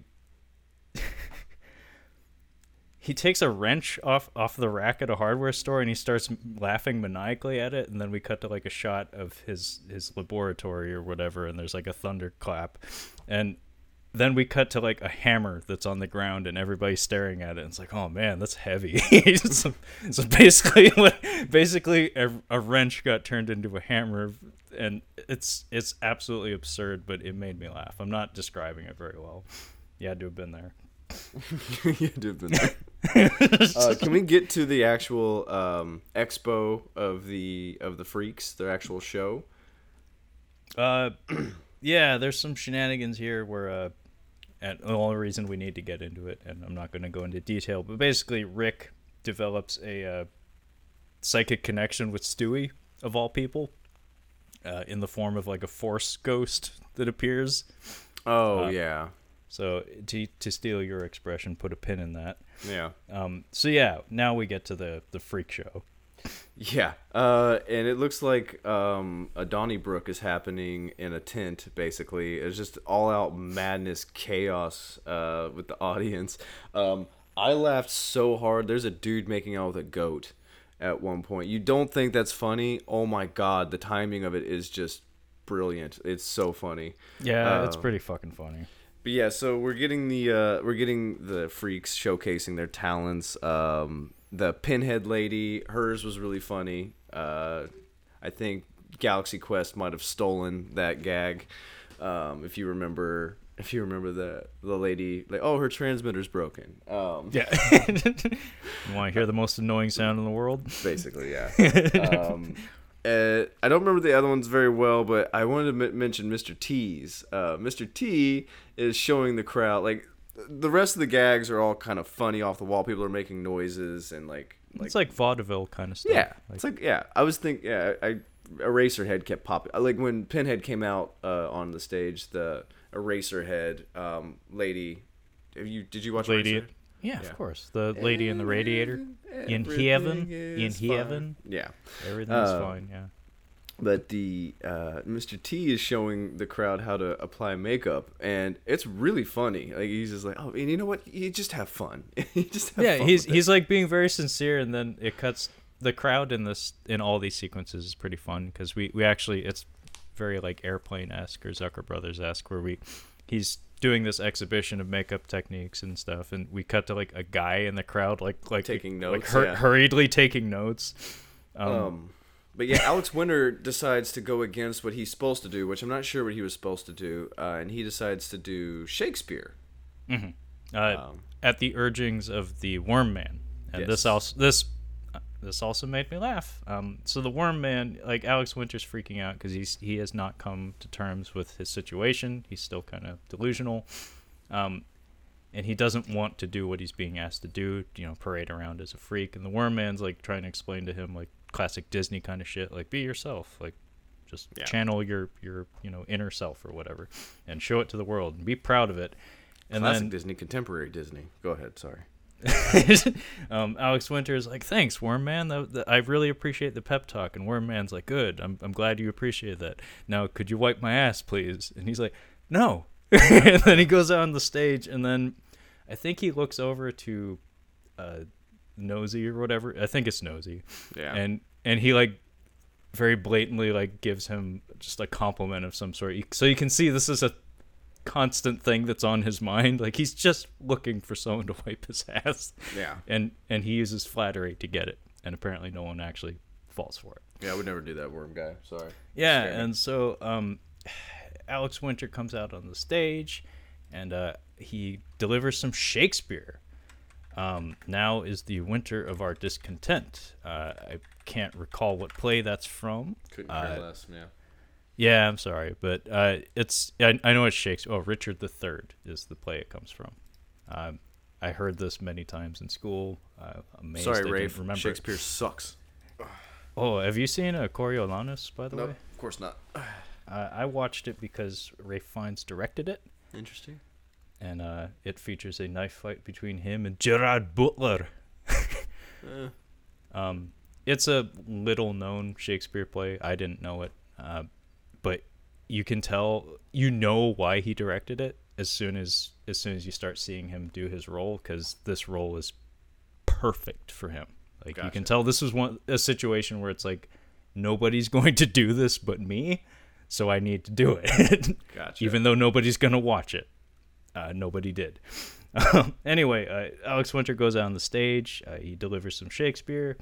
Um, fun fourth wall gag here, where we like pan over to a guy in the in the crowd who gets like an on-screen title. He's uh, Oh yeah. a British like theater professor of some sort, and he like looks directly into the camera and like explains to us like, just so you know, for all the idiots out there, um, we're gonna turn on the subtitles to translate the Shakespearean text for you. Um, I think that I think he calls it he refers to it as the culturally illiterate the cultural. subtitles for the culturally illiterate and uh, some of the some of the subtitles are pretty great because it basically takes like an entire stanza of something from the Shakespearean script and turns it into just like one or two words It's just like I'm horny or something like that yeah. um, and then uh, he he gets a wild applause from the crowd, and then uh, an EES fella, a suit, shows up, and he's super excited because he's like, oh, like this whole time actually he's been in captivity. He's been believing that the EES guys are going to show up to bail him out because they're going to want to protect their investment or something. Uh, so he runs through the crowd to the EES guy, and uh, we get a a very Carrie esque like they're all gonna laugh at you kind of moment. Yeah.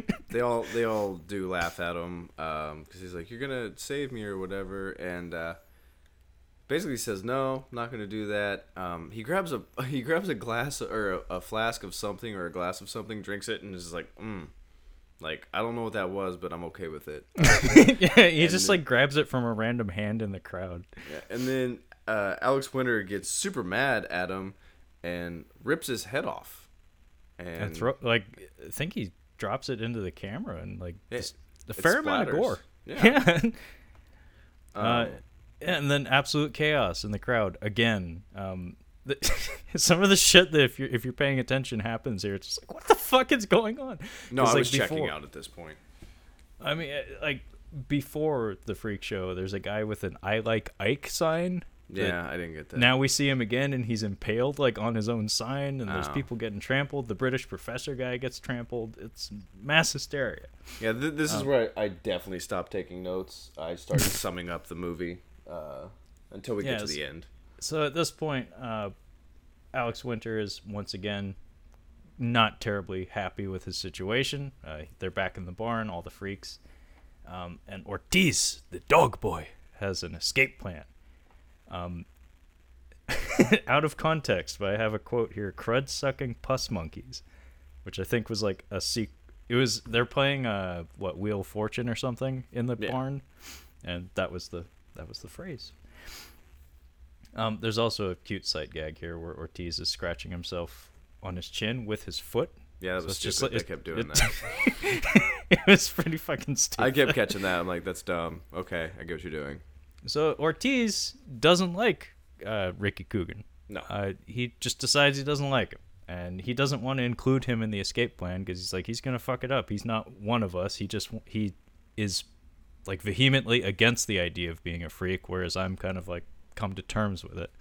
Um, so Alex Winter's like, fuck it, I'm gonna come up with my own escape plan. So he goes to like the equivalent of like a doggy door in the barn, and there's a milkman just outside in South America. I'm assuming we're supposed to be someplace in South America. We're in San Fernando Valley, um, but we're supposed to be in uh, in uh, South America. And there's a white milkman delivering milk, uh, who's also the other writer slash director of the movie. Oh, okay. Um, I did not know that.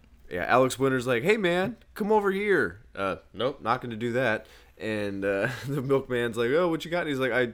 this is so this was really gross and i thought this this is why i was checking out because i'm like okay i see where we're going from here. He's like I, I just took a dump and it looks like kim basinger and he's like big deal naked. He's like well i gotta check that out um, basically alex winter tricks him with a giant shit and uh, he gets his uniform and uh, is trying to escape. And here we have Naked Gun esque uh, gags where he's like, "I'm gonna steal this. Oh, it, it's locked or whatever. I'm gonna steal this car. Oh, can't do that. I'm gonna steal this boat. I'm gonna steal this bike."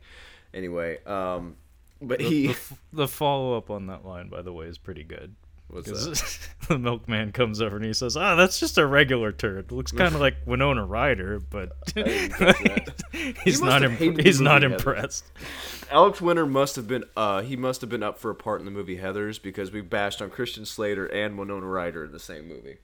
Just saying. I wouldn't be surprised. Wouldn't be surprised. Alex Winter, you would have not been good in that role. Anyway, so yeah, uh, I got a kick out of this. Uh, the so apparently Ortiz's escape plan is the same as his. So he comes up, and all the freaks are in milkman uniforms uh, with their cases of milk. And uh, they have an exchange here. And Randy Quaid, Randall Quaid, is looking out the window and he's like, that's too many milkmen. no wonder they fight all the time. No, he has some. He has some pretty fucking funny lines here. Like, it's, like subtle lines because yeah. like he he's playing very broad but he has some subtle gags in here that yeah. really work and that's one of them where he's just like looking out the window and he's like That's too many milk- way too many milkmen. Way too many milkmen. No But wonder they fight.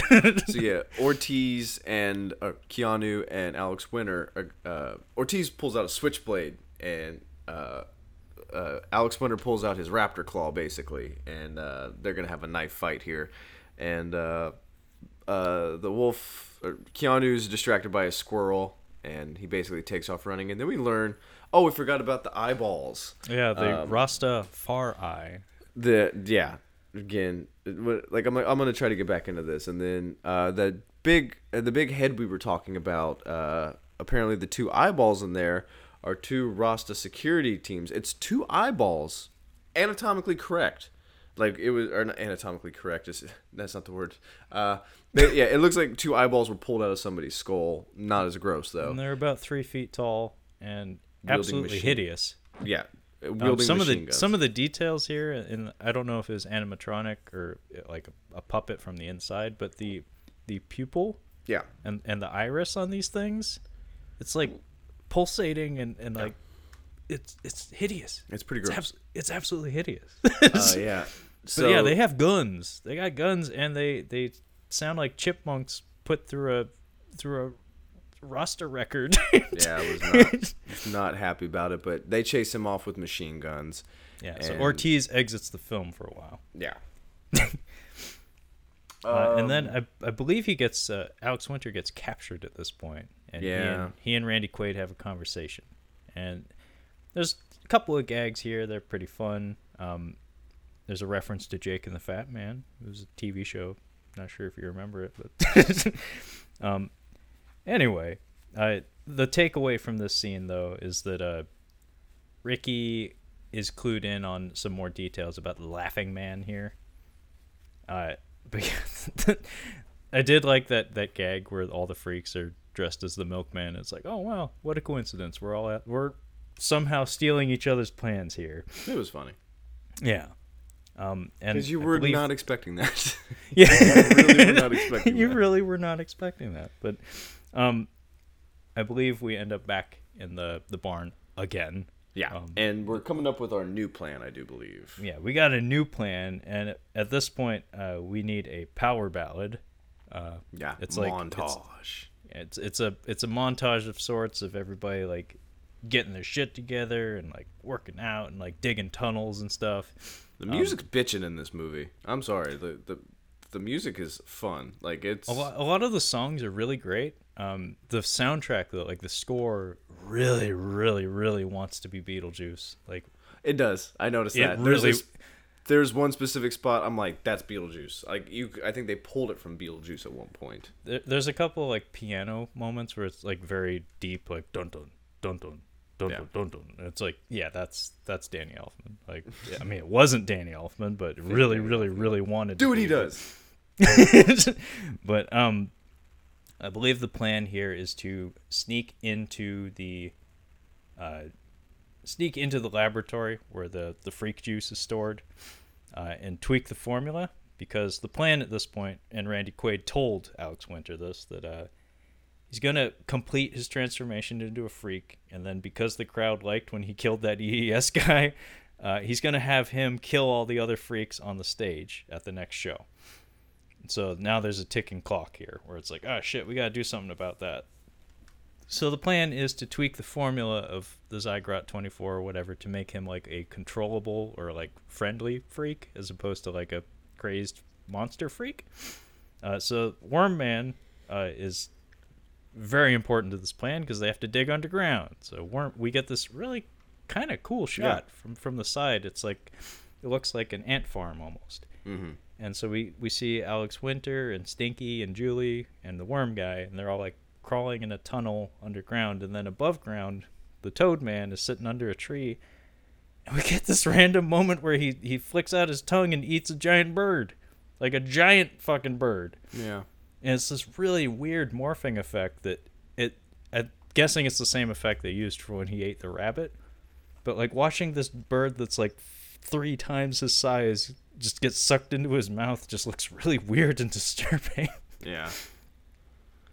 Um, so anyway, uh, we do get to the laboratory, Uh, but before we do, there's like a random slideshow underground. That made no sense whatsoever. I'm not sure if it's a if it's a reference to something else, but It must- Stinky point Stinky points out that his bar mitzvah photos are being screened underground. Apparently, It's really weird. I didn't know what to do with that.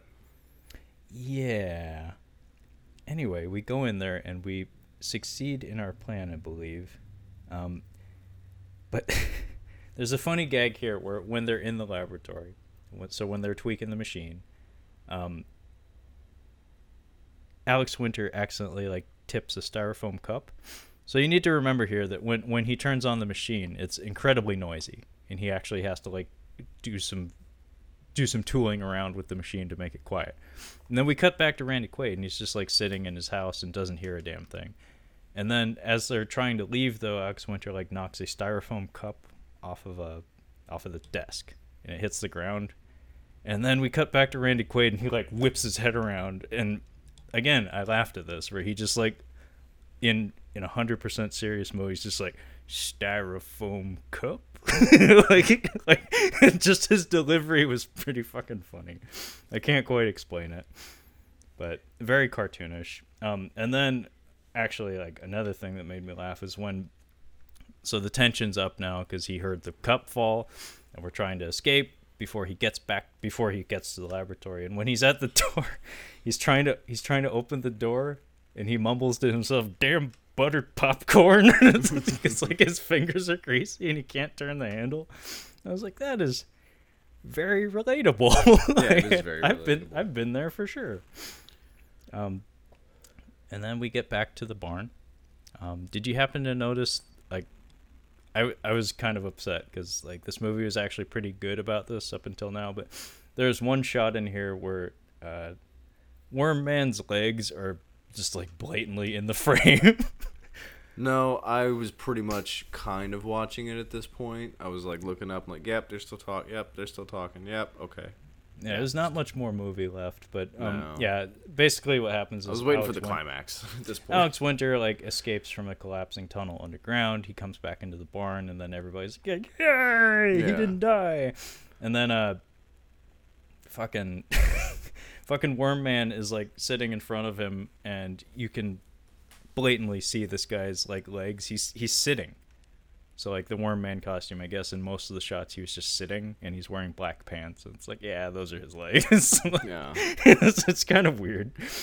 Um, I think I think we skipped over uh, Bobcat buying it. He gets shot to death. Oh yeah, that was It's pretty. pretty. good. He- it's he pretty gets a machine gun. squibtastic.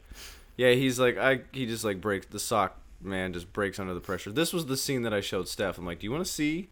Because I was watching it on the laptop. And I'm like, do you want to see the crazy shit that I'm watching? And this was the scene, and he's like talking with his hand, uh, basically. And she's like, is he just talking with his hand? I'm like, yeah. And she's like, what? What's that in the background? I'm like, it, it's too much. I can't. It's- It, it doesn't matter. I don't know how to explain this to you. Uh, uh, so at this point, um, EES shows up Mhm. because Randy Quaid is like propositioning them like he has he has some business plans he wants to do he wants to present to them. Um, so they show up. There's a funny gag here where uh, the board, the board of old white guys, uh, is being like pulled out of a truck on like a pallet, Yeah. like with a forklift. so they're they're zombie people. They're barely alive. Um, and they have Stuey with them. Um, we forgot to mention what happened to Stuey. Uh, so when Ricky establishes his psychic link with Stuey, uh, Stuey's like, "Oh, I got to do something to save Ricky." So he starts like campaigning around town, trying to get the word out that Ricky Coogan is being held in Santa Flan by a, a freak show. And we get Yeah. this montage of him being thrown through windows. Yeah, he's just getting drop kicked through uh, doors with glass, basically. It's not pretty great. Yeah. uh, eventually he does get a newspaper to like print an article of some sort but like as soon as he exits the the office uh, the ees goons pick him up and throw him in the back of a lincoln um, and so they actually have him uh, here at freakland and uh, they put him in a chicken cage and actually the uh, the note here i wrote was someone had to build those fake chickens because there's just like one shot of stuey being terrorized by these these two chickens that are like pecking at him. And instead of like doing like a Indiana Jones like Raiders of the Lost Ark effect, where you know how they did the the Cobra scene, right? No. Uh, they had like a pane of glass separating Harrison Ford from the Cobra.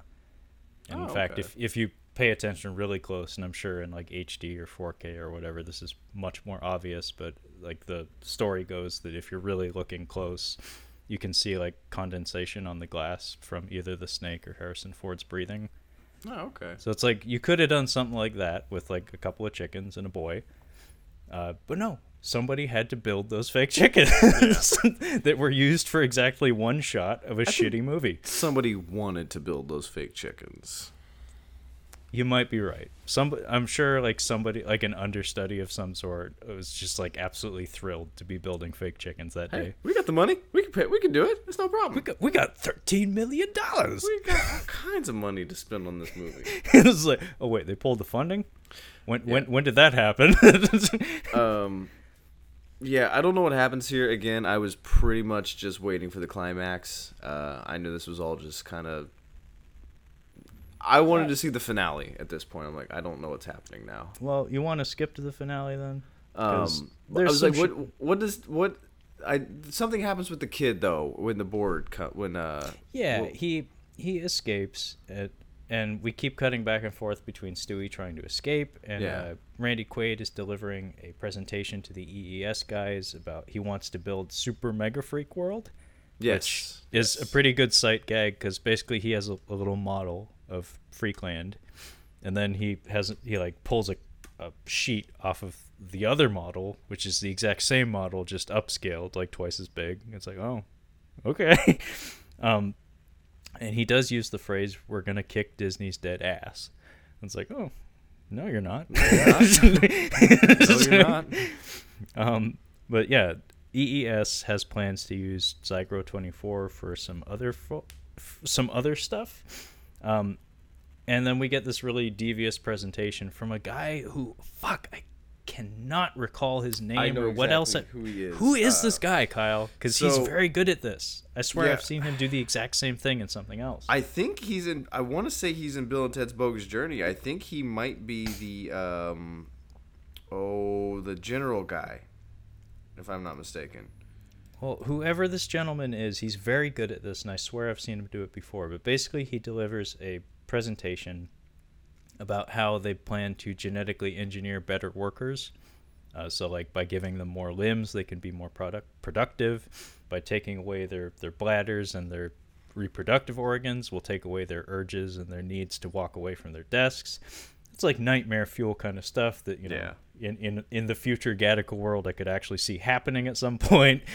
um, and then we get a pretty cute line here where uh, Randy Quaid asked Will, Billy Sadler like, "Where did you get this guy? He's amazing." And he's like, "We lured him away from Pepsi." Yeah, we lured like- him away from Pepsi was good. that's pretty fucking good.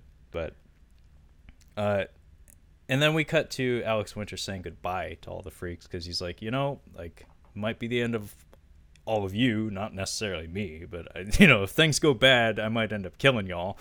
Uh, so he says his goodbyes to everybody. And I was very disappointed that the Eternal Flame spoke. I was like, "No, you're not. You know, you're not supposed to have him talk. Just No. have, just have him in the background, just continually far- flaming and farting, because he made me laugh every time." but then he spoke, and then Nosy gets his one moment in the movie, because Nosy has actually been like the one freak, other than Ortiz, who consistently disliked Alex Winter, and Alex Winter comes up to him and he's like, Nosy, and he thinks about it, and he's like.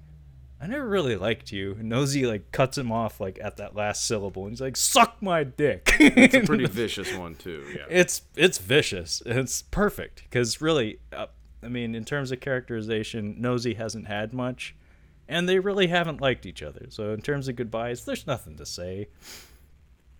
And then uh, he says his goodbyes to Julie, and I guess by extension, Stinky. Yeah. He he does the thing where you start off very sincere and like saying like I love you for who you are, blah blah blah blah blah. But at the end of the day, I just wish we had a chance to boink. Yeah. It's, it's very very 90s. Uh, and then we're back at the freak show. Uh, this this made me laugh. At, I can't again. I'm I'm doing a very bad job explaining these gags, but Stuey shows up, and he's got a jar of shit. It's it's a jar of like mutagen essentially. Uh, he shows up in the crowd right before uh, some bad shit's about to happen, and then this biker dude from the crowd says down in front. He cr- he grabs the jar from Stuey and immediately just pours it on the, the fucking kid's head. It was a good move. It was a good move. It yeah, was that's how you shut him up. That was beautiful. Like no, not a moment's hesitation. Just down in front. Blah. Uh, Freak Stuey is nightmare fuel, by the way. Uh, yeah. Um, I was gonna mention if um, if some kid has something in his hand, and he's annoying you. Do whatever you can to destroy that thing, whatever it is. Uh, that, that'll shut him up. Uh, yes, nightmare fuel. That is a good way to do it. Uh, that's a good way to say it. Um, he turns into a. Gi- this is where I was like, here's where all the money's at. All the money is in this ending. Um, yeah, yeah.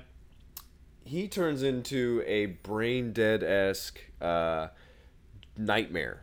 That's the it's it's not funny looking. It's just fucking creepy, Fucking creepy, dude. it's It's it's, very much Mom from Dead Alive. and it's tall. Like that's the other thing. They show it at uh, they show him again at the end. Uh, he makes it, and it's uh, basically somebody wearing uh, like you were saying, like something on their shoulders, basically. Yeah, and they yeah. have this giant head. Um, but yeah, it's it's good. I'm gonna I- have a nightmare about it.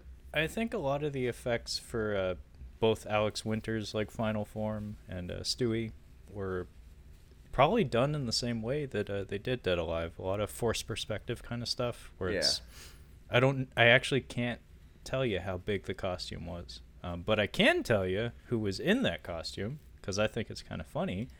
Um, looking here at the credits, uh, John M. Chu uh, was in the costume for uh, for Stuey.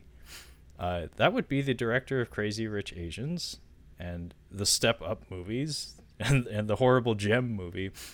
Um, he's kind of he's becoming a big name director. I feel like those movies aren't for me. Uh, Um, Crazy Rich Asians is actually a lot better than you'd expect.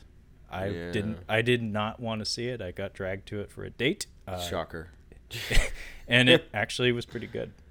Eh, I'm gonna pass. I'm gonna go ahead. if you don't pass if you don't have to watch it don't but if you do if you do end up watching it though i'm just let i'm letting you know right now you probably won't hate it Ste- Steph already watched it. Uh, oh, oh so you'll never have to watch it I'm never gonna have to watch that movie. Uh, there are going to be sequels though so you might have to watch those Nope. Nope. Not gonna do that either. I had to sit through one Pitch Perfect movie, and that's the only one I'm gonna sit through. yeah so things start happening very quickly here by the way the stuey costume um it looks kind of like a gremlin merged with chucky from the rugrats cartoon That mixed with the Mad T, the the Mad Magazine uh, guy. a little bit of uh if you remember the the uh, drug trip sequence in Beavis and Butthead Do America, Is some of the some of the art from that. This is if Tommy Pickles, if you were hanging out with Tommy Pickles from the Rugrats, and uh, you had taken acid and a little bit of meth. I think just a little bit of meth. a lot that of meth. A lot of Yeah. I feel like because this is what you're his complexion has some problems. It's insane. Um, Uh, and the eyes are bugging out. It's terrifying. Um, It's and by the way, Ale- by Alex way. Winter has been turned into a, a full blown gremlin now. Like, this movie, okay. By the way, this movie is garbage. Um, you and I found little things to enjoy in this. This is not a good movie at all. no, But this end scene is fun. It is pretty cool. It is. There's so much that happens. Um, So, the Toad Man gets accident. He gets blown up by accidentally eating some dynamite. Uh, he goes out with the best last words you could ever hope to have. Just shit. Or, come the Um, fuck on. Yeah. um, Alex Winters and uh, Stuey. Now, now they're both giant freaks. Uh, they have a bit of a pro wrestling match, um, complete with like appealing to the crowd and stuff. Um, I noticed that the weird Weird Al's best friend from the the movie um, UHF. I never saw UHF. Oh, I might make you watch that. Yeah. Um, he is one of the EES goons. Um, so things are not going well. Randy Quaid's kind of flipping out, so he he turns on a Zygrot 24 hose to the EES guys, hits all of them in one go. Uh, they merge into a giant eyeball covered shoe with a with a human tongue for a tongue Mm-hmm. that just kind of like waddles off screen. The stop motion effects for this were top notch. Mm-hmm. I don't know what the fuck I was supposed to feel or get from that, but it looked kind of cool. Uh, the the British professor guy is on screen a couple more times. Um, he gets the the gag comes from the fact that every time he's in the frame, even like microscopic, his title is still on the frame Yeah. like just like pointing out to you that this is him in the crowd. Uh, and then we cut back to the studio interview for a moment, and this has happened at least once before in the movie with Yeah. uh, Brooke Shields talking to Alex Winter, who's still in the shadows, and then we get a commercial within the movie for a, a product called Machismo. yeah. It's It, uh, it made me chuckle. It reminded me of uh, RoboCop or RoboCop Two. I haven't seen the second one. It's the same as the first one, just different. uh, what's his name? Uh, John Glover has a cameo in RoboCop 2. It's pretty good. Um, anyway, it's just it's just like dark, dark, dark, dark uh, corporate humor from the from the 80s. So like prod- products that are delivered in a uh, like very very happy like positive manner but the actual product is like insidious and just horrific like for instance a, a board game called nukem where the idea is Oh yeah, yeah, yeah. I remember that. nuking people and then like uh, a commercial for heart transplants where it's like he's rattling off the names of Japanese car companies who design these hearts and then like explaining to you that like oh by the way your insurance isn't going to cover any of this like Of course not.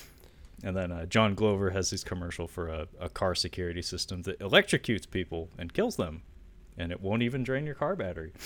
um, uh, so yeah, uh, Alex Winter regains his senses a bit. Uh, cow cowboy who has had a couple of lines earlier in the movie. Again, this is a cow man, a human cow.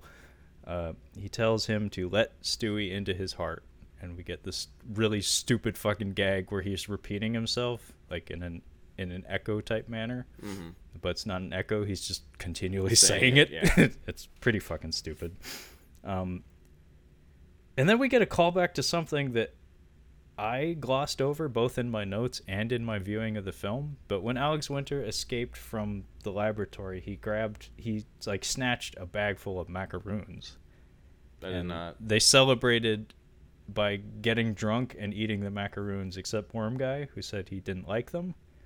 Uh, off screen, by the way, it's like one of those like blink and you'll miss it kind of ADR moments. Oh, I missed it. Uh, Quaid explains to us that oh hey, uh, the cure to the freak juice ha- was baked into the macaroons, but it's on a time delay. so by eating the macaroons, everybody's reversed their their freakness.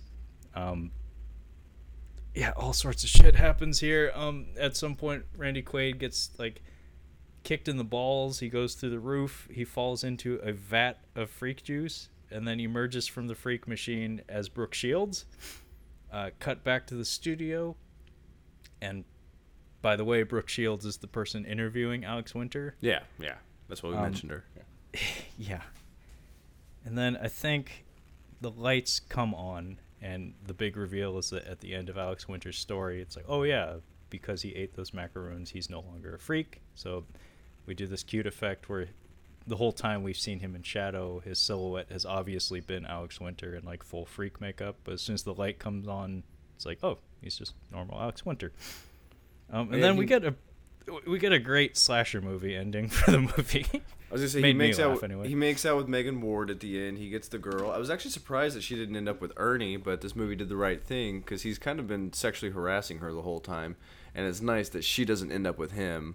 Like, It's oh, a bit just- of a it's a bit of a Wayne's World mega happy ending in some ways, where everybody para- literally parades onto the stage and says what they learned. I read I read on the trivia that this was kind of screen tested, and I think they might have changed the ending. It might have had a little bit of a different ending, and they might have just gone with the mega happy. It's kind of a cynical movie, so you know, wouldn't be would've been- surprised if the I would've been Scooby okay Doo with ending. the dark ending. At least the dark backward had the balls to end kind of dark.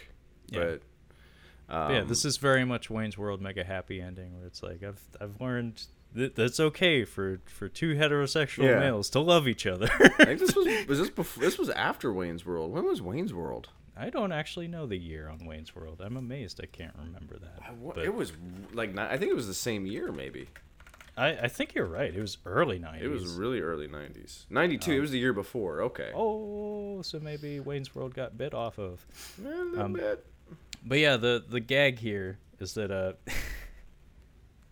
Brooke Shields is outed as uh, Randy Quaid, transformed via the freak juice, uh, because her entire lower half is all fucked up. Uh, and then I think Julie shows up to shoot her a whole bunch. And Yeah. by the way, she she lunges at Alex Winters with like a, a Michael Myers esque like kitchen knife. She gets shot a whole bunch. Uh, good like good job, Brooke Shields. You took some squibs and you actually fell over a couch. Like, that, Yeah. you know, not every agent would let that happen. Not to that, not to that beautiful face, no. Yeah, shit. Those are actual explosives. Yeah. Because this was 1993. You couldn't CGI the blood.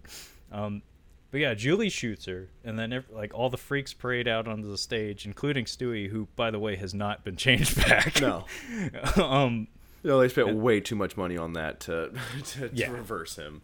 And then uh, Worm Guy also, because he didn't eat the macaroons. Poor guy. Just looking for someone to wipe his ass. Man, fuck Um, that dude, he's gross. And I can't remember if Brooke Shields, I think she gets shot three different times? Yeah, Maybe twice? Three different times, and then she, yeah, we get. Uh, She gets shot at least twice, multiple times. And then the last shot of the film is a freeze frame of her popping up behind everyone going "Bow!" with the Yeah. knife. And it's pretty fucking great. yeah. and then, uh, yeah, it's a, a self-titled theme song starts to play over the credits. And I was like, good, good job, freak. You earned that. Yeah. Um sorry, I'm not uh, I'm not trying to say stuff. I'm like trying not to not say stuff. It's just that when we start these podcasts, I blast the air conditioning in the room uh, and then about an hour into the podcast, uh, the air conditioning that was entrapped in the room has gone and now it is turning the temperature of outside, which is balmy and hot. So it Oh. is. I yeah, I'm it, I'm cooking you're- in here right now. You're not a happy camper. No, it's not that. It's just like it's getting hot, so I'm like, man, I'm really fucking sleepy. Why am I so sleepy? Am I, am I losing blood or something? Like, oh no, it's hundred degrees in here. One Um, these days, we're, we're gonna get the sound of your head collapsing on the keyboard on the mic. it's like, don't, never mind, folks. I guess it's a solo show for ah, now he's on. dead. um, yeah, it, it it definitely had some cool stuff. Um, I I kind of just checked out at the end of the movie because I just was like, oh, uh, the the design, like the uh, whatever that little shit's name is. What's his name? The, the boy Stuey? the yeah, Stuey. I was just I was just trying to watch I was just trying to watch him in the in the Alex Winter when he's full blown ogre looking. Um, I was just trying to check them out. I'm like, this is kind of cool. I wasn't really paying attention to much else.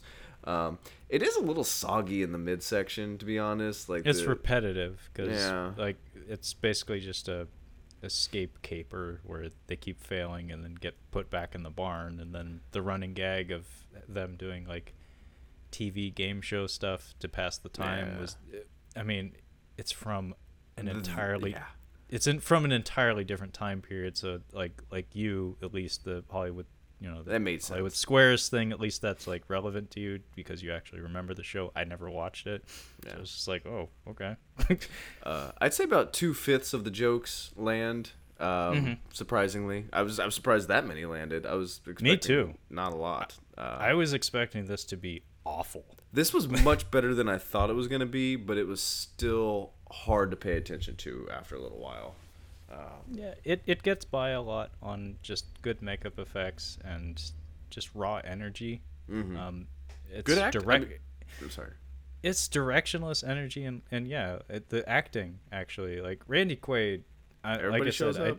I, I did a really bad job of explaining some of the gags in this movie. You Really did have to be there, um, but some of the timing and again, so much of comedy is just timing. Is everybody showed up to play, and you, the ratio isn't great. Like the batting average for this movie isn't the best, but you know that's how the game's played. If you smoke pot, this is a good one to smoke some pot to. I think it could be a lot more fun. This is like I could see this on Adult Swim almost. Like just the the gags are just so how would you say like cartoonish like you were saying like a lot it's just like a, it's like watching a r- real life cartoon more or Well, funny you should mention that. I, I looked up some of the credits for the, the folks who made this film, and uh, the the main guy, the main director, Tom Stern. Um, I believe he actually did go on to do Adult Swim shows. Um, fascinating yeah, uh, imagine that. Um, yeah, the Andy Milonakis show. oh uh, god Yeah, oh I know.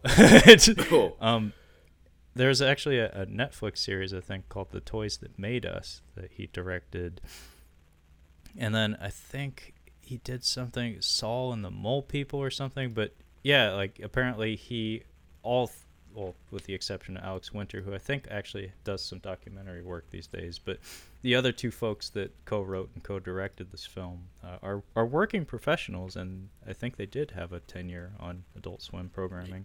he did some uh the man show uh jimmy kimmel live crank yankers um he's done some stuff with marilyn manson it looks like he's done some marilyn manson oh he did dope hat wow Is that a good one? Music yeah, video? that's that's actually I'm gonna send you that one. Dope Hat's kind of fun. Uh, it's actually a pretty decent Marilyn Manson song as well. Um, but yeah, interesting. Uh, Red Hot Chili Peppers, there it is. Well, there was definitely a Red Hot Chili Peppers T-shirt in there, but it looks like he directed uh, "Taste the Pain," the music video for "Taste the Pain." Mm. Yeah, All right. Well, He's thank you shit. for thank you for joining me and catching up on Freaked. Um, this was a funny way to start uh, catching up on Keanu month, but I'm sorry, I was I've just been looking for an excuse to watch this for a really long time, and I I took it like it's, Yeah. So next month, uh, next week rather, um, what movie did you want to cover for Keanu? Um, well, I think we should go with the one that I haven't seen. Um, I've seen uh, 47 Ronin, um, which I'm gonna have you watch. So I think it's gonna be what is what was the other choice? I forgot Was, what it is. was it Chain Reaction? Chain Reaction. Yes, yes. I- and I have seen Chain Reaction. Um, But you don't long remember. time ago. I, all I remember was that I didn't like it. Yeah. so so we'll see remember how it goes. we'll count it. Um, anyway, uh, I guess join us next week as we continue our journey into Keanu Reeves' filmography with catching up on Keanu month. Um, Catching up on Keanu. Until next time.